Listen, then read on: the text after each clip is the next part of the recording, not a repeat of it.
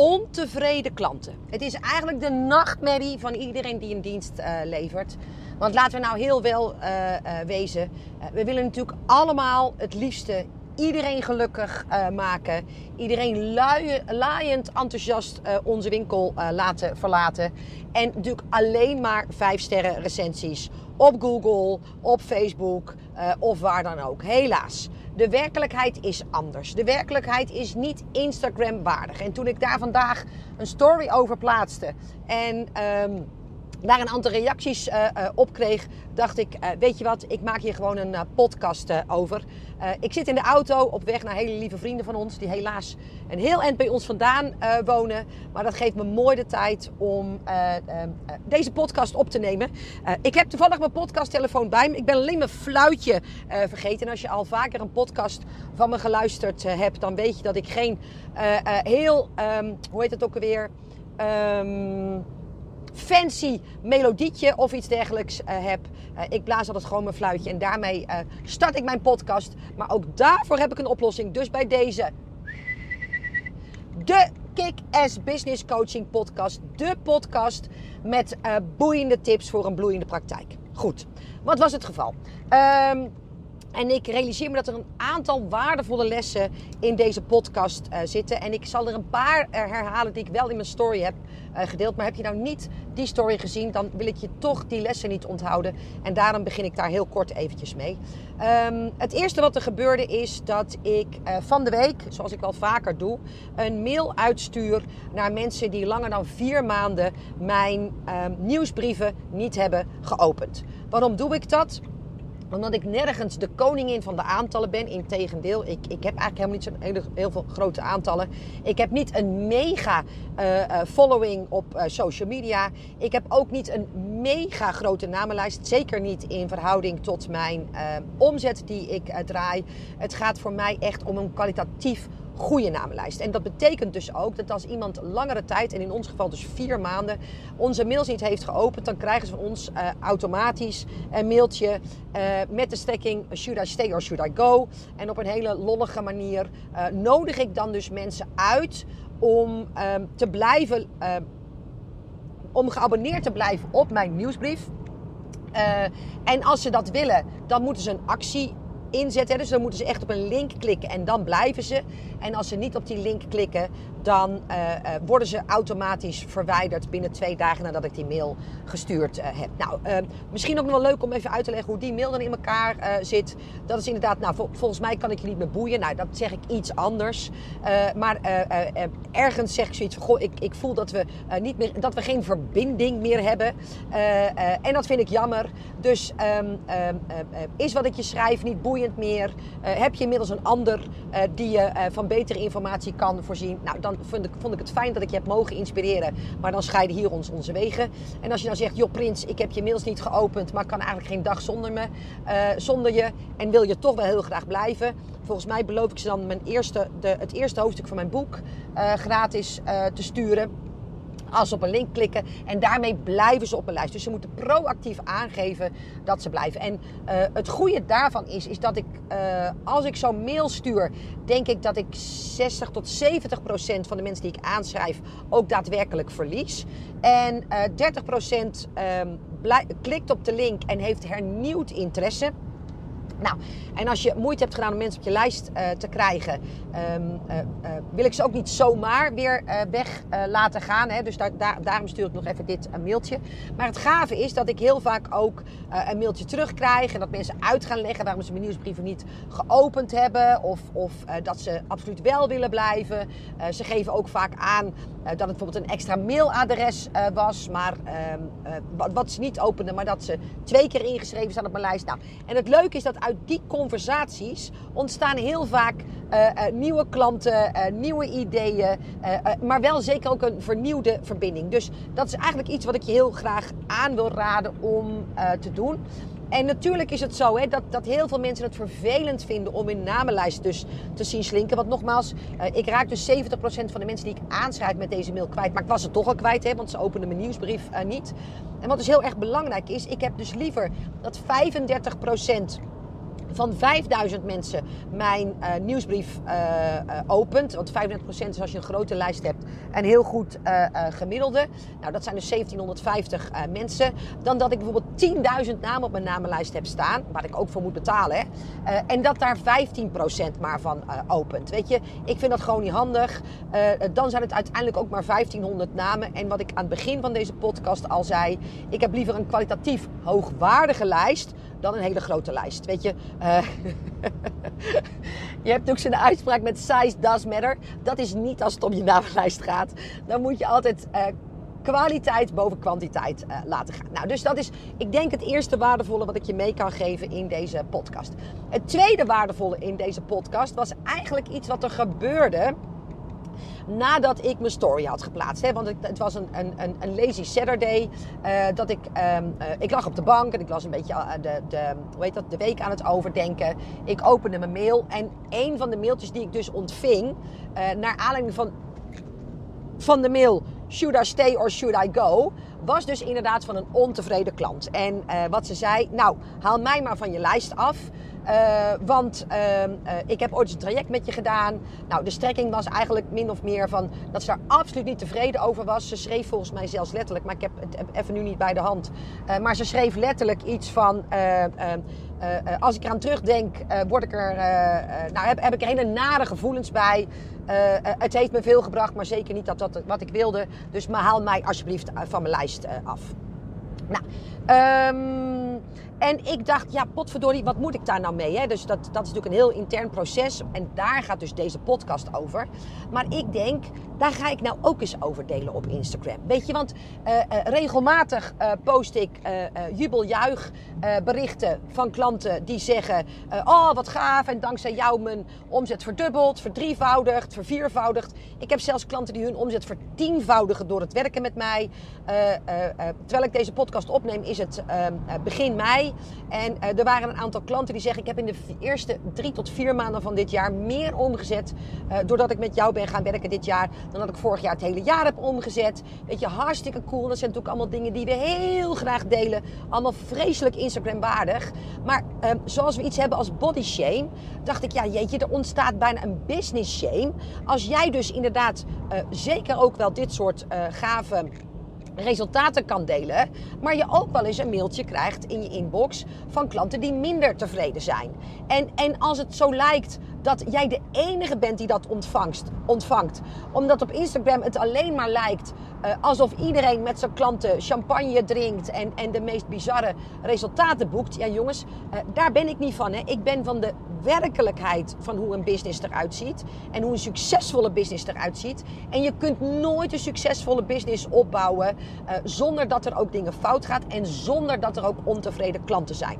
Dus ik denk, weet je, ik ga dit nou ook eens delen. Nou, was, voelde best wel een beetje eng, want ik ga dus letterlijk, ik heb letterlijk de mail geplaatst en ik heb de klant onherkenbaar gemaakt. Ze heet Yvonne, maar goed, uh, ik heb denk uh, in de afgelopen zes jaar wel 86 Yvonnes uh, gecoacht. Hè, dus daar was ze niet aan te herleiden.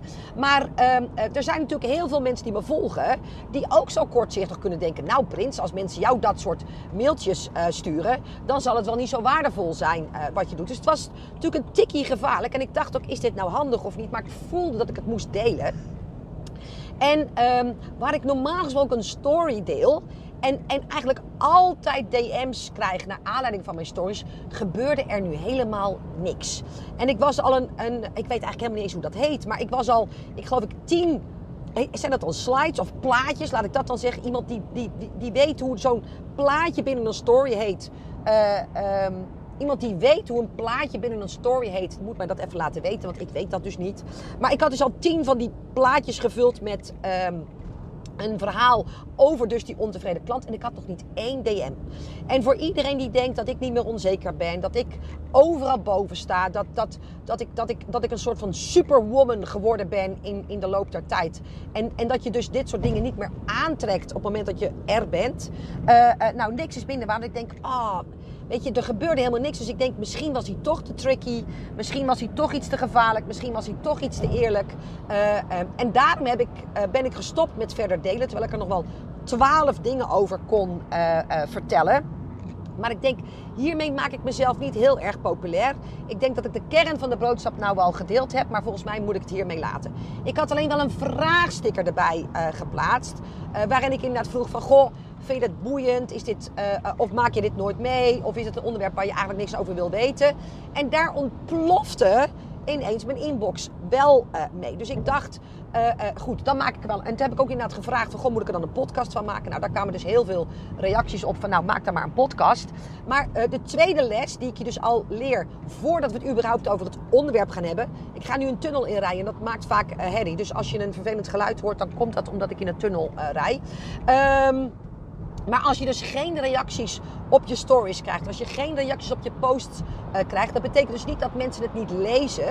En het betekent dus al helemaal niet dat mensen het niet waardevol vinden. Want ik denk dat ik uiteindelijk uh, uh, wel, wel 120 reacties heb gekregen op mijn vraagsticker. Ja, alsjeblieft ga hierover door, want hier wordt veel te weinig over gedeeld. En ik dacht echt dat ik de enige was die af en toe een boze klant had, of in ieder geval een niet tevreden klant had. Jongen, niks is minder waar. dus als je geen reacties hebt, wil niet zeggen dat mensen het niet waardevol vindt, vinden. Nou, dat is alvast les 2. Goed. Ga ik nou verder met die ontevreden klant. En het feit uh, uh, hoe ik daarmee om ben, heb leren gaan. hoe dat werkt met ontevreden klanten en dergelijke. Want normaal gesproken, als ik dus zo'n mail had ontvangen op zaterdag, had ik er denk ik. Nee, nee, niet normaal gesproken, maar vroeger. Had ik er denk ik twee dagen slecht van gegeten. Had ik er minstens twee dagen een onheimisch gevoel in mijn buik van gehad. En als ik, het op het, als ik hem op het einde van de dag had gelezen, had ik er minimaal één nacht slecht van geslapen. Weet je, want uh, zoals ik mijn podcast al begon, we willen allemaal eigenlijk het liefste uh, mensen die de Polonaise dansend uit jouw kantoor van, vandaan gaan. En zo werkt het niet. Je zult echt moeten leren accepteren dat you can't please them all. En als je nou net gestart bent met jouw praktijk, dan zal het zo zijn uh, uh, dat je zegt van nou, ik heb helemaal nog geen ontevreden klanten. En dat kan ook, want er is namelijk een bepaalde uh, statistiek en die ga ik met je delen ten aanzien van ontevreden klanten. Ja, en luister, ongeveer 20% van de mensen die je ooit gaat helpen, tussen de 10 en 20%, gaat niet tevreden zijn met wat je doet. Ja, en als je dan vijf klanten hebt geholpen, of zelfs nog iets meer, ja, dan, en, en je neemt 10%, dan is dat dus een halve klant. dan heb je daar dus nog geen last van. Maar het enige wat je zeker kunt weten, er zijn een aantal wetmatigheden als het uh, gaat om het bouwen van een uh, succesvolle praktijk. En dat is hoe meer klanten je krijgt, hoe meer mensen ook ontevreden zullen zijn. En, en dat, omdat dat gewoon is zoals de statistieken uh, werken. Ja, oké. Nou, um, voor ik iets ga vertellen over die statistieken en over ontevreden klant, wil ik één ding heel duidelijk stellen. Het is onze plicht om altijd kwaliteit te leveren, ongeacht wat de statistieken zeggen. Uh, er is een reden waarom ik al zo lang succesvol ben. En dat is omdat waarde en kwaliteit bij mij altijd boven geld gaan. Ik, ik ben iemand die, die altijd overdelivert. Ik ben iemand die, die staat voor zijn waarde. Ik geloof ook echt dat ik nooit te duur ben in verhouding tot de kwaliteit die ik uh, lever. Dus zeggen, ja, nou ja, 20% van de mensen zijn nu eenmaal ontevreden. Um, um, um, dat betekent nog niet dat je daarmee akkoord hoeft te gaan. Weet je, het is een statistiek. Maar voor mij is het zo dat je altijd moet proberen om die statistiek naar beneden te brengen. Snap je een beetje wat ik bedoel? Weet je, ik, ik zie natuurlijk een aantal mensen op dit moment. Uh, uh, nou, ik, ik proberen wat makkelijk hun geld te verdienen. Ik zie ook veel mensen uh, rotzooi leveren. Zowel in mijn vak als, als in ieder ander vak. Hè. Zoals je ook foute en goede autoverkopers hebt, is dat natuurlijk ook in de coachingswereld zo. dat, um, daar sta ik niet achter. dat, um, daar, hoe, heet dat nou? Daar wend ik me vanaf. Hoe noem je zoiets? Dat nou, kan ik me niet mee, kan ik me niet meer vereenzelvigen. Uh, uh, uh, ik vind dat we altijd kwaliteit moeten leveren, ongeacht de prijzen die we eh, eh, vragen. Dus, dus dit is nergens een vrij brief als ik zeg dat een deel van je klanten nou eenmaal nooit tevreden zal zijn. En, en dat you can't please them all, wil niet zeggen dat jij de shit mag, mag leveren. Ja, dus, dus laat dat heel duidelijk zijn. Dat je niet denkt, ja, maar Veronique heeft gezegd dat. Nee, dat is niet wat Veronique zegt. Veronique gaat je vertellen dat, dat er bepaalde statistieken zijn als het gaat over uh, de, de tevredenheidsboog van jouw uh, klanten. Nou, en wat ik hier altijd op loslaat is een zogenaamde normaalverdeling. Ik was heel slecht in wiskunde. Ik heb VWO gedaan. En ik ben echt geslaagd met een, een, een, heel klein zesje. dat was inderdaad omdat het niet mijn lievelingsvak was. Maar wat ik nog wel wist van wiskunde, en, en die komt nu heel goed van pas. Heel veel van mijn andere wiskundelessen zijn totaal overbodig uh, geweest. Heb ik destijds mijn leraar ook al verteld, maar die had daar niks mee te maken. ik moest gewoon een 6 scoren voor dat vak. Maar de normaalverdeling is een hele belangrijke als het over dit soort dingen gaat. Nou, wat vertelt de normaalverdeling? Nou, de normaalverdeling zegt dat je hebt 100% klanten en 20% daarvan zal niet of niet zo tevreden zijn. 20% van jouw klanten zullen je zogenaamde briljantjes zijn. En dat zijn die mensen dat, waar ik altijd hoop op minstens een verdubbeling van een omzet. Waar ik reken op, bij sommige van mijn klanten op minstens een verdrievoudiging van een omzet. Uh, uh, uh, zijn er ook een groep van mijn klanten die daar die bovenmatig goed presteren. Die zijn extreem coachbaar. Die doen alles wat ik zeg. Die gaan all in. Die zitten er vol vuur in. Die doen luiers aan. Die, die, die stappen buiten hun comfortzone. En uh, uh, tezamen met mijn coaching zetten die bizarre resultaten neer waar ik zelfs niet had van durven dromen. En dat is dus de 20% aan de andere kant uh, uh, van, van, van de statistiek. Hè. Dus 20% van mijn klanten zal mij niet of nauwelijks terugverdienen. Uh, en ik zal straks aangeven waarom dat is. voor een groot gedeelte omdat ze er simpelweg niet mee aan de slag gaan. Of wel mee aan de slag gaan met wat ik ze leer. Maar weigeren om nieuwe besluiten te nemen. Om nieuwe resultaten te krijgen. Ja, weet je, ik, ik, je koopt bij mij geen nieuwe omzet. Je koopt bij mij een plan voor uh, nieuwe omzet en een nieuwe business. Maar daar moet je wel mee aan de slag. En dan moet je ook bereid zijn om, een, om je uh, besluiten dan op uh, af te stemmen. En ook je acties op in te zetten. Ja, en een groot gedeelte van die 20% is daar niet toe bereid. En alles is oké. En dus die 20% die, die bovenmatig presteert. Nou, dan heb je de 60%. En van die 60% zit 3, 30% iets onder het gemiddelde. Hè? Dus uh, die gaan echt wel vooruit. Die zijn ook tevreden. Uh, die verdienen me ook wel terug. Maar ik denk dat er meer in zou kunnen zitten. En 30% zijn echt tevreden. Uh, zijn niet mijn, niet, niet mijn hoogvliegers. Maar bouwen er echt een hele leuke praktijk mee op. Ja, dus 20% niks. 60% gemiddeld waarvan de een iets erboven en de ander iets eronder. En 20% uh, briljantjes. En dat zijn gewoon de statistieken zoals ze werken. En je kunt je voorstellen, dus inderdaad, als je 50 klanten hebt. En we gaan uit van nou, 10% mensen, de 10 tot 20%, maar, maar streef naar 10% uh, uh, die niet tevreden zijn, zijn er 5. Maar als je net als ik ja, zo'n beetje 800 klanten per jaar uh, doet, de 600 en 800 klanten per jaar, en je laat daar 10% op los, ja, jongens, dan heb je er dus minstens 80 die niet tevreden zijn.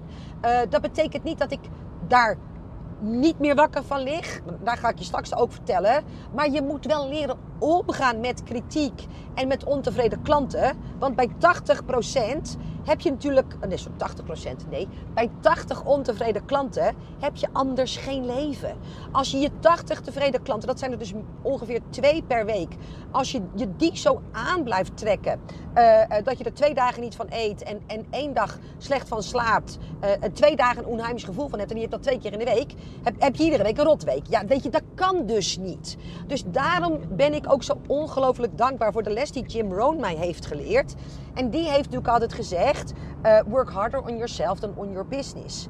En, en, en dat maakt dus inderdaad dat ik voor mezelf een weg heb moeten vinden om me boven uh, uh, dat gevoel te zetten. Om, om, om me van een deel van de kritiek die ik over me heen krijg niks aan te trekken. Waarom niet? Omdat het niks over mij zegt, maar in heel veel gevallen ook uh, vooral iets over de ander. Ga ik het straks allemaal uh, over te zeggen, over, over verder op in. Dus blijf nog even luisteren. Ja, oké. Nou, dus hoe meer klanten je hebt, hoe meer ontevreden klanten je ook hebt. Weet je, die 20% briljantjes wordt groter. Hè? Dus uh, uh, als, als je, net als ik, 600 klanten hebt, zijn er dus 120 die, die, die, die bovenmatig goed presteren. Weet je, ach god jongen, die, die, die, dat zijn bijna orgastische ervaringen, zoals ik dat altijd noem. Maar, maar daar, dat heeft dus ook altijd een tegenpolkant. Tegen, uh, nou, en we willen wel heel graag die 20% die bovenmatig presteert, maar dan moet je dus bereid zijn om ook die 20% voor lief uh, te, nemen. Ja, nou, hoe heb ik nou geleerd om daarmee om te gaan? Nou, allereerst, en dat is natuurlijk eentje die heb je al, al honderd keer van mij gehoord in een podcast. Business has nothing to do with feelings. En uh, ik ben nog steeds mijn eigen coach eeuwig dankbaar dat ze me dit heeft geleerd. Want op het moment dat je in dit soort processen volledig emotioneel blijft staan, heb je simpelweg geen leven. En zeker niet als je groter wordt. Maar wat veel belangrijker is, je leert uh, daarmee ook niet reflecteren.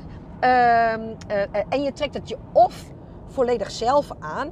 Uh, of je schuift het volledig op de ander af. Maar we weten allemaal dat we vanuit een emotie in nagenoeg nul gevallen objectief reageren.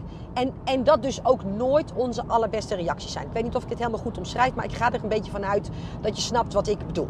Dus op het moment dat ik net zoals vandaag een, een mail binnenkrijg van die dame, en ik zal hem er anders even bij uh, zoeken, dan uh, kan ik hem uh, je nog even voorlezen voor iedereen die hem niet heeft gezien. Wacht even, ik haal hem er even bij. Lap, lap. Nou, dat komt straks wel. Um, um, um, maar, maar uh, kijk ik heel duidelijk. Oké, deze dame was niet tevreden. Uh, en dan ga ik kijken, ik stel mezelf dan een aantal vragen. Uh, wat in dit traject is er in mijn ogen misgegaan? Um, dat is, dat is het eerste wat ik mezelf uh, afvraag. Hè. Dus, dus uh, uh, wat is er misgegaan in dit traject? Wat, wat, wat vertelt ze me hier? En, en, en wat kan ik hiermee? Wat, wat, wat moet ik hiermee? wat, wat zegt dat over mij op dit moment? En ik ben hartstikke eerlijk. Het is wel eens zo dat het iets over mij vertelt. Ik heb natuurlijk echt wel eens iemand gehad die heel enthousiast was, die graag met me wilde werken. En uh, dat iets in mijn gut feeling zei: ik weet niet of ik dit moet doen. Maar soms wil ik het uh, bijna nog liever voor de ander dan dat, ik het zelf, dan dat de ander het zelf wil. Uh, ik ben ook best lang een people pleaser geweest. Dus. Um, ik heb ook wel eens dat stemmetje genegeerd. En ben dan toch met iemand aan de slag gegaan. Terwijl ik dat eigenlijk niet had moeten doen. Dus op het moment dat dan zo'n mail binnenkomt. Dan ben ik ook zo eerlijk om inderdaad eerst dat stukje zelfreflectie uh, te doen. En bij mezelf te kijken. Uh, wat, wat had ik anders moeten doen? Wat kan ik hiervan leren? En wat ook een hele belangrijke is. Als ik dan inderdaad denk. Ah, oh, weet je. Uh, lieverd. Maar je hebt eigenlijk ook nog gelijk. Ik, ik ben hier de fout mee ingegaan dan ga ik ook het gesprek aan. En dan ben ik ook inderdaad degene die zegt: uh, er moet een deel van het traject terugbetaald worden. Of we stoppen nu met dit traject. Maar ik ben dan ook degene die zelf proactief tijdens een traject. als ik tijdens een traject erachter kom dat ik, me door mijn, dat ik mijn intuïtie genegeerd heb en eigenlijk met iemand aan de slag ben gegaan waarvan ik denk, ik had het niet moeten doen, want je was er niet klaar voor. Of, of nou, welke reden ook, of je blijkt toch niet coachbaar te zijn. Dan breek ik dat gesprek ook zelf, ook, ook zelf open. Moeilijke besluiten, makkelijk leven. En dan ben ik ook degene om te voorkomen dat iemand ontevreden wordt. Die zegt, joh, volgens mij moeten we dit niet meer doen. Maar blijkt het nou achteraf van het einde van het traject uh, niet gebracht hebben wat we hebben gedacht en ben ik daar zelf mede debet aan, dan uh, uh, neem ik daar ook mijn verantwoordelijkheid in en dan zoek ik met de klant naar een oplossing. Ik ben altijd heel eerlijk, omdat ik dat steeds zuiverder ben gaan doen en ik steeds zuiverder mijn intuïtie daarin volg. En ook steeds vaker klanten test en toets op, ben jij eigenlijk wel coachbaar? Dan durf ik ook te zeggen dat het steeds vaker niet aan mij ligt. En dat betekent niet dat ik mezelf boven de wet stel. Integendeel. Het betekent ook niet dat ik niet denk dat ik kan verbeteren. Ook dat is nergens uh, waar. Maar waar ik in eerste instantie, als ik zo'n mailtje kreeg, had gelijk denk oh, oh, oh, waar ben ik in de fout gegaan? Stel ik mezelf de vraag, en hij lijkt het zelf, maar dat is het niet. Ben ik in de fout gegaan? Ja? En, en, en dat is iets anders dan het gelijk volledig op jezelf projecteren. Snap je het verschil? En het lijkt een klein verschil, maar het, het is in de werkelijkheid een heel groot verschil. De ene of de andere uh, vraag. Nou, uh, had ik dit kunnen voorzien? Dat is ook een vraag die ik mezelf uh, stel. En inderdaad, omdat ik één of twee keer, nou misschien zelfs wel meer keer gehad, dat ik dacht, potverdorie, weet je, uh, mijn gut feeling zei ik al iets. Ik vond er eigenlijk al heel erg eigenwijs tijdens het coachtraject. Uh, ze kwam eigenlijk gelijk tijdens de eerste sessies al met ehm, excuses of, of dat ze dingen ontweek of iets dergelijks. en ik denk, ja, dat, dit had ik kunnen voorzien. Die les neem ik dan mee. En dat maakt inderdaad dat ik voor mezelf een aantal aantekeningen maak. Waar moet mijn nieuwe ideale klant aan voldoen? Zodat ik er aan de voorkant alles aan heb gedaan om ervoor te zorgen dat dit uh, traject met mij alle kans van slagen uh, heeft. Het maakt dus ook dat mijn jaartrajecten, alhoewel ik het zou kunnen doen, uh, nooit in één gesprek verkocht worden. Waarom niet? Omdat, omdat ik weet dat heel veel mensen op mijn enthousiasme aangaan. Uh, maar ik zelf ook wil dat ze dingen laten zakken. En dus niet op enthousiasme inspringen. Uh, uh, inspringen in mijn traject bedoel ik. Maar echt wel overwogen. En dan hou ik ze, dan hou ik ze tijdens een tweede gesprek nog eens onder hun neus. Wat ik van ze verwacht. En, en wat ze uh, moeten doen in dit uh, uh, traject. dat het niet eenvoudig gaat worden. En dat ze dus echt wel overwogen die, die, die keuze maken om een jaar met mij in zee te doen. Nou, had ik iets anders of beter kunnen doen? En kan mijn programma anders of beter? Want er komen natuurlijk wel eens mensen die zeggen van... Goh, dit is wat ik toch gemist heb. Of, of nou en Niek, het, het was een fijn programma. Maar als je feedback wil hebben dit, dit is misschien iets uh, wat voor mij anders uh, zou mogen. En heel vaak denk ik, nou, weet je, hartstikke fijn dat je erover nadenkt. Maar deze trek ik me niet aan. Maar er zit er ook echt wel eens eentje bij waarvan ik denk, nou, heb ik nooit aan gedacht. Heb ik ook nog nooit naar, ze gekeken, naar, naar gekeken. Maar je hebt eigenlijk nog gelijk ook. Ja, um, uh, dat is ook een belangrijke. En wat een hele belangrijke is, hoe ik hiermee om ben uh, uh, gegaan, is dat ik dus inderdaad niet zomaar altijd mijn schouders erover ophaal, maar wel degelijk de reflectie doe. En nogmaals, dat heb ik net ook al gezegd, maar ik wil hem nog één keer halen. Als ik denk dat ik ergens wel debet ben aan het niet slagen van de praktijk, aan, van, het traject, neem ik daar ook mijn verantwoordelijkheid uh, in. Oké, goed. Nou, um, maar wat ik dus gaandeweg wel geleerd heb, en, en dat heeft mij dus op een gegeven moment de rust gebracht, is al mijn klanten leren hetzelfde. Het is echt niet zo dat ik bij klant A mezelf 120% geef en bij klant B mezelf 80% geef. Nee, mijn klanten krijgen allemaal hetzelfde van mij. Die krijgen allemaal dezelfde Veronique, met allemaal dezelfde hoeveelheid kennis, met allemaal dezelfde eerlijkheid. Dus natuurlijk ligt het, is het aan mij de taak om te kijken, ligt het aan mij? Maar ik heb door de jaren heen echt geleerd om, om ook rust te vinden in het feit. Luister, als ik ze allemaal hetzelfde geef. En 20% doet er niks mee. Of, of verdient er nooit een euro mee. En 20% verdient mij honderdvoudig terug. En dat is echt gebeurd. Uh, ligt dat dan aan mij of ligt dat dan aan de ander? En daaruit heb ik geleerd omdat you can't argue with facts, dat het in heel veel gevallen, juist omdat ik echt goede programma's heb staan, die, die, die, die, die niet van de een op de andere dag zijn ontstaan, die, die ik in zeven jaar, met, met zeven jaar kennis en ervaring heb ontwikkeld, waar al honderden en sommige programma's tientallen mensen met echt succes doorheen uh, zijn gegaan. Uh, laat ik me niet meer van de kaart uh, brengen door, door, door die ene of, of die twee of zelfs die vijf die zeggen ik heb er niks aan gehad. Ja? Dus dat is echt heel erg belangrijk. Ik blijf naar de feiten kijken. En dus inderdaad als, ehm, als ik ze allemaal hetzelfde geef, ehm, waar ligt dan het grootste deel van de oorzaak dat het niet slaagt? En die en dan geef ik hem echt terug, in heel veel gevallen, aan de klant. En soms ga ik daar dan ook de discussie over aan. En soms hou ik de eer aan mezelf en begin ik er niet eens over. En dat is eigenlijk ook wat er met deze klant is uh, uh, uh, gebeurd. En daar vertel ik straks nog iets verder over. Ja? Um, um, even kijken, hier moet ik nog iets anders belangrijks over zeggen. Ja. Het is namelijk zo dat ik een brengplicht heb. Maar een klant heeft ook een haalplicht. Wat ik altijd heel duidelijk zeg: je koopt bij mij geen um, garantie op succes. Je koopt bij mij een bewezen plan voor, mijn, voor succes. Of het nu gaat om een online training Bouw praktijk in 90 dagen. Of het nu gaat over mijn jaarprogramma Vrienden wat je waard bent. Waarin ik echt mensen van 30.000 naar 120.000. En inmiddels heb ik er eentje die op 40.000 is binnengekomen. Uh, uh, en, en die zit in de eerste jaar al op bijna 200.000 uh, euro omzet. Met, in het eerste jaar werken met mij. dus dus dat, is het, dat, is, dat is wat ik heb bewezen. Hetzelfde geldt ook voor Business Mastery, waar ik mensen ook bizarre resultaten heb uh, uh, laten uh, bereiken. dat is mijn brengplicht, maar jij hebt ook een haalplicht. Dus op het moment dat jij denkt van goh, ik heb dat, dat programma gekocht, laat maar komen dat schip met geld. Zo werkt het niet. En ik kijk dan dus ook heel goed, als ik dus kritiek krijg van een klant, wat is de houding van de klant geweest? Was ze coachbaar tijdens onze coaching calls? Was ze bereid om de moeilijke besluiten te nemen? Deed ze het werk? Maar, maar meer nog, uh, uh, ja, dus dat is een beetje, maar in het Engels klinkt het helemaal beter dan in het Nederlands. did she show up? Did he show up?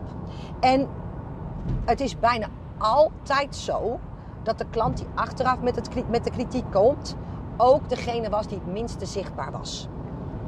En het is zo makkelijk om achteraf te zeggen: ja, ik was toch niet tevreden. En weet je, ik heb dus geleerd dat ik daar niks mee hoef. Want het grappige met deze klant is dat zij een traject bij mij twee jaar geleden heeft gevolgd. Ze heeft tijdens het traject nooit iets gezegd. Want anders was ik het gesprek met haar aangegaan. En, en had ik me dit ook herinnerd, had ze me nu ook deze mail niet hoeven sturen. Maar als je nou twee jaar na dato komt met ik, heb ik hou er eigenlijk niet zo'n goed gevoel aan over. Echt jongen, dan kan ik zo ongelooflijk eenvoudig de verantwoordelijkheid voor het niet slagen van dit traject bij de ander terugleggen. Want het is zo ongelooflijk makkelijk om na twee jaar na datum te zeggen: ja, het heeft me toch niet gebracht wat ik uh, ervan heb, gewacht, heb, ervan heb uh, uh, gedacht. Ja, dus ehm, ehm, ehm, voor mij is het dus, en ik had beloofd om, om je uit te leggen wat ik in dit specifieke geval heb gedaan, zo makkelijk om deze hele case naast me neer te leggen. En ik ben dus ook nog niet eens een discussie met haar aangegaan twee jaar na dato. Want dit is duidelijk iemand, als je de hele mail hebt uh, gelezen, uh, uh, die met de vinger naar de ander wijst. Inmiddels is ze ook geen ondernemer meer. Nou, dat typeert het ook eigenlijk al. Zegt, ik heb nou een hele leuke baan. Nou, dat is ook al prima. Ehm, ehm, maar ja, jij hebt niet geleverd wat ik had verwacht dan had je me daarop aan moeten spreken. En als je dat niet hebt gedaan, uh, voel ik me twee jaar na dato echt nergens verantwoordelijk voor. Nogmaals, jij hebt een, ik heb een absolute brengplicht en die neem ik 600% verantwoordelijk. Uh, nee, die neem ik, die neem ik 600% serieus, dankjewel. Uh, mijn man zit naast me. Die neem ik 600% serieus. Uh, maar als jij niks komt halen, ontslaat het mij niet van de plicht tot brengen. Maar het ontslaat mij wel van mijn verantwoordelijkheid voor jouw resultaat. Leg dat een heel klein beetje duidelijk uit? Oké, goed. Nou, het is namelijk ook heel vaak zo dat de klagers uh, ook degene zijn die niet, verantwoord, die niet succesvol zullen worden. Uh, ik heb vorig jaar uh, ben ik een traject gestart met iemand en die klaagde heel erg over haar vorige coach. En voor mij zijn dat per definitie mensen waar ik niet mee werk. Ik heb in de afgelopen jaren een aantal trajecten gekocht waarvan ik achteraf denk had ik niet moeten doen. Nou kan ik dat natuurlijk volledig afschuiven op die ander, op de coach bij wie ik het traject heb, uh, uh, uh, bij wie ik traject heb gekocht. Um, maar ik zie ook heel duidelijk waar ik, waar ik en op welke gronden en om, om welke oorzaak ik een verkeerd besluit heb genomen om überhaupt met die coach in zee te gaan. En dat zat heel vaak in een bepaalde emotie. Of, of, of dat ik toch hoopte dat de ander me zou redden of iets dergelijks. Ja, en als dan een dergelijk besluit niet, uh, een traject niet werkt, heb ik daar zelf mijn verantwoordelijkheid in te nemen. En dat heb ik dus ook gedaan. Wat echt belangrijk uh, is, is dat een winnaar leert ook begraven. Dus, dus in plaats van dat ik al die. En ik heb hier vast wel eens eerder al iets over in een podcast gedeeld. Dat, dat staat me in ieder geval wel bij. In plaats van dat ik me zuur heb laten maken. door een aantal best wel dure trajecten die ik heb gekocht. Uh, maar die niet hebben gebracht wat ik ervan verwacht uh, had.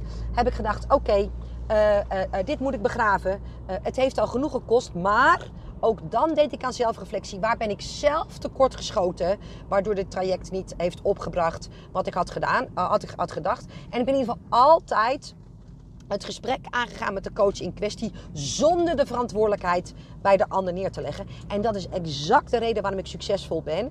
Omdat ook in mislukte trajecten die ik zelf heb gekocht, ik ook altijd bereid ben geweest om de verantwoordelijkheid uh, te nemen. Maar goed, even terug naar die klant die um, vorig jaar met mijn traject wilde starten.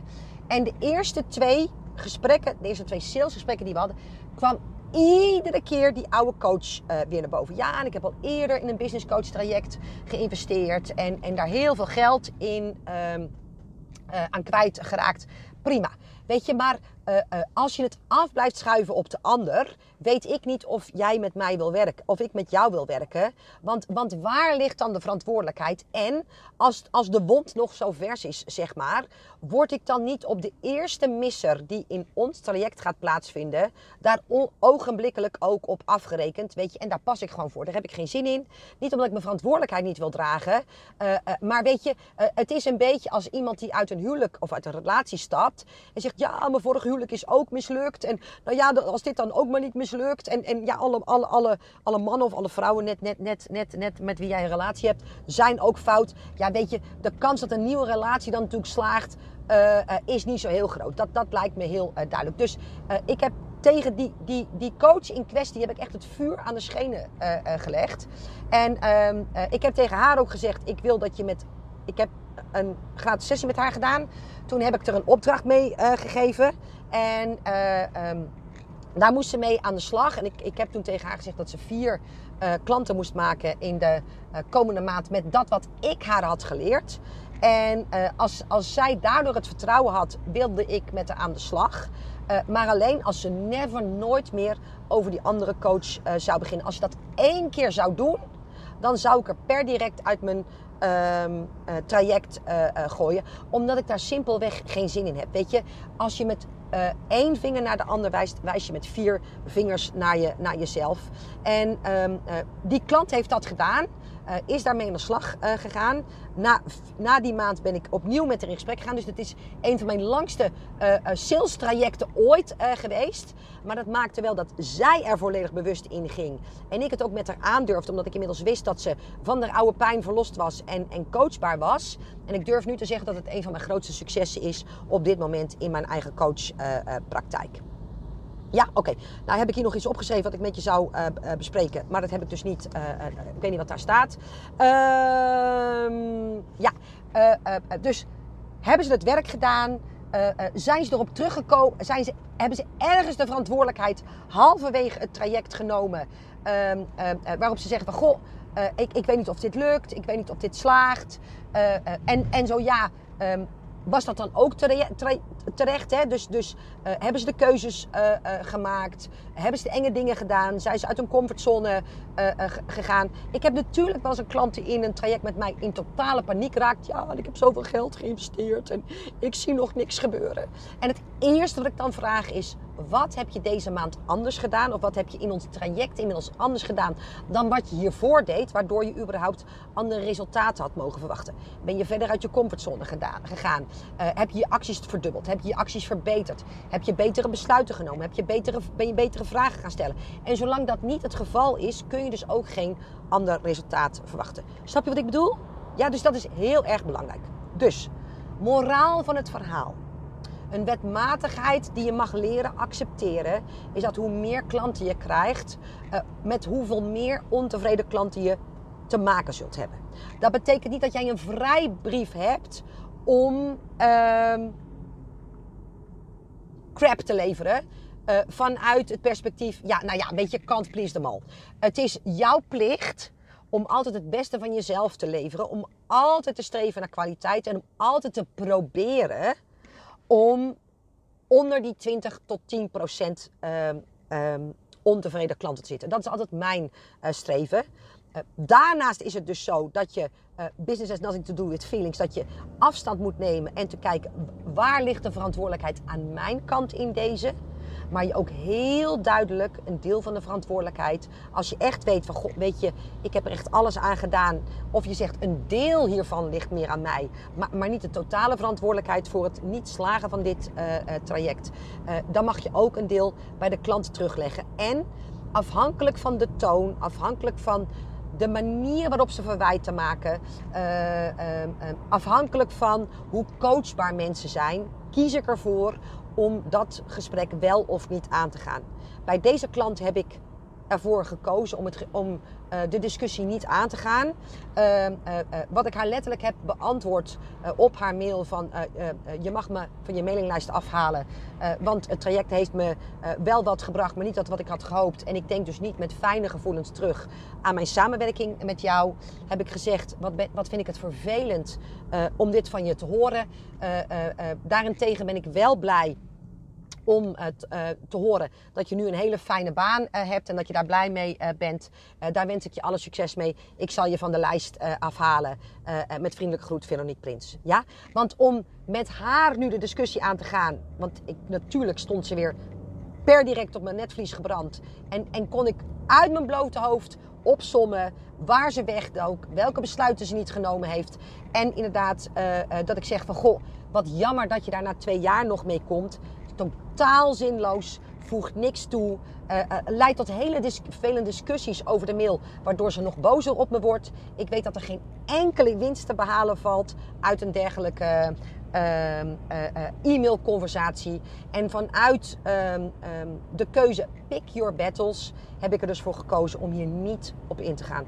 Als ik ergens verantwoordelijkheid in dit stuk had gedragen, had ik per direct de telefoon gepakt, maar niet nog als ze me na twee jaar nog um, dit mailtje stuurt. Ja?